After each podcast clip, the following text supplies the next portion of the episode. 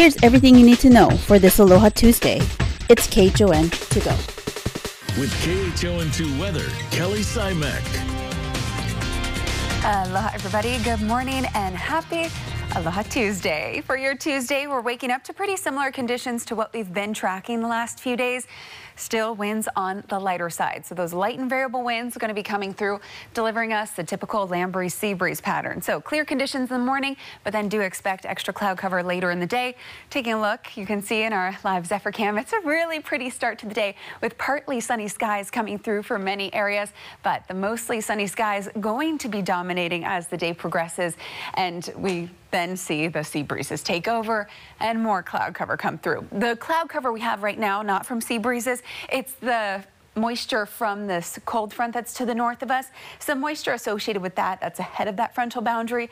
That's what's impacting the islands right now, but that'll be clearing up as the day progresses too. So we're seeing a shift. Take a look at those wind contours yesterday where they were all coming in from the west. Now a little bit more northerly. A new high pressure system is going to be filling in. This cold front will be pushing away. And by even later tonight, it looks like a northeast flow returns. It's not very strong, but by tomorrow, we're going to be seeing winds picking up to about 20 miles an hour. The day after, winds to 25. So breezy conditions, relief from this humidity. It's all on the way, just not here just yet. Again, there was extra moisture associated with that frontal boundary already in that last frame. You can see from the start of this loop until the very end, a lot of that moisture breaks up. And that's what we'll continue to see as the day progresses. The bulk of these types of showers have been coming through the last few days because a series of fronts have been passing to our north. It's mainly been for Kauai and Oahu. And with the stable air mass that's in place, we really haven't seen it impact us much. Now we have a high surf warning posted for north and west facing shores. We'll be checking in with your surf a little bit later. We have a big swell coming through, and because of that, we have a small craft advisory in place. Typically, we see this small craft advisory. It's a good sign that there's winds, mix of wind and waves. That's not so. That's not why it's in place for today. Today, it's because of the swell. We're looking at potentially.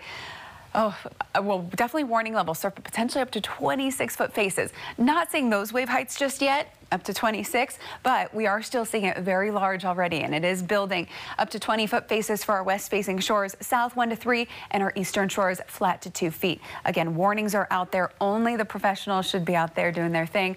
If you want to head to the beach with a family, South Shore is going to be a safer place to be. Variable winds today, trades finally building back tomorrow tomorrow.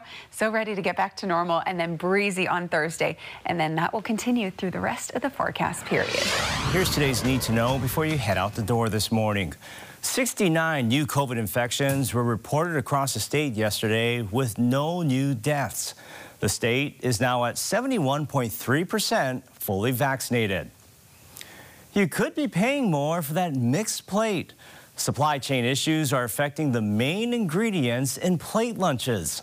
Some local drive-ins tell us plate lunches could soon cost 15 to $20. And holy cow, Makakilo residents are being greeted by unexpected visitors. Loose cows have been roaming the area for weeks. The Hawaii Cattlemen's Council says the owners of the cattle are aware and working to wrangle the animals. And batter up, you can catch Game 6 of the World Series later today right here on KHON2. The Atlanta Braves are just one win away from a championship as the series returns to Houston. Pre-game starts at 1.30 with first pitch expected shortly after 2 p.m. The Honolulu Fire Department will be distributing free at-home COVID test kits today at Aloha Stadium. This will be from 9 a.m. to 4 p.m. or when supplies run out. COVID vaccine pop-up clinics will be held today at the Hawaii Theater and Pearl City High School. Booster shots require reservations, but walk-ins are welcomed for first and second shots. Honolulu police are asking for your help finding Brady Balai. Authorities say he assaulted a woman last year and is now wanted for failing to follow the terms and conditions of probation. If you see him, please call Crime Stoppers. And a remembrance ceremony will be held next month to mark the 80th anniversary of the attack on Pearl Harbor. The public can enter a lottery to take part part. For details, go to KHON2.com. Voters across the country are picking new city leaders from candidates who have been largely defined by their stances on police and crime.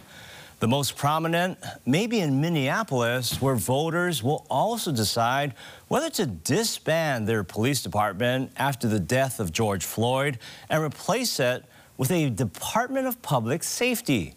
Racial injustice and law enforcement issues came to the forefront after Floyd's death last year, with some saying police are not needed at all. The Reverend Jesse Jackson is hospitalized in Washington, D.C. after falling and hitting his head. It happened yesterday while he was helping Howard University students protest living conditions on campus. A spokesperson says the 80-year-old civil rights leader underwent various tests, including a CT scan, which came back normal. Jackson, who has Parkinson's disease, has already been hospitalized twice this year, including treatment for a breakthrough COVID infection. Now, vaccination numbers could soon be going up dramatically as the CDC is expected to approve Pfizer's vaccine for children ages 5 to 11 later today.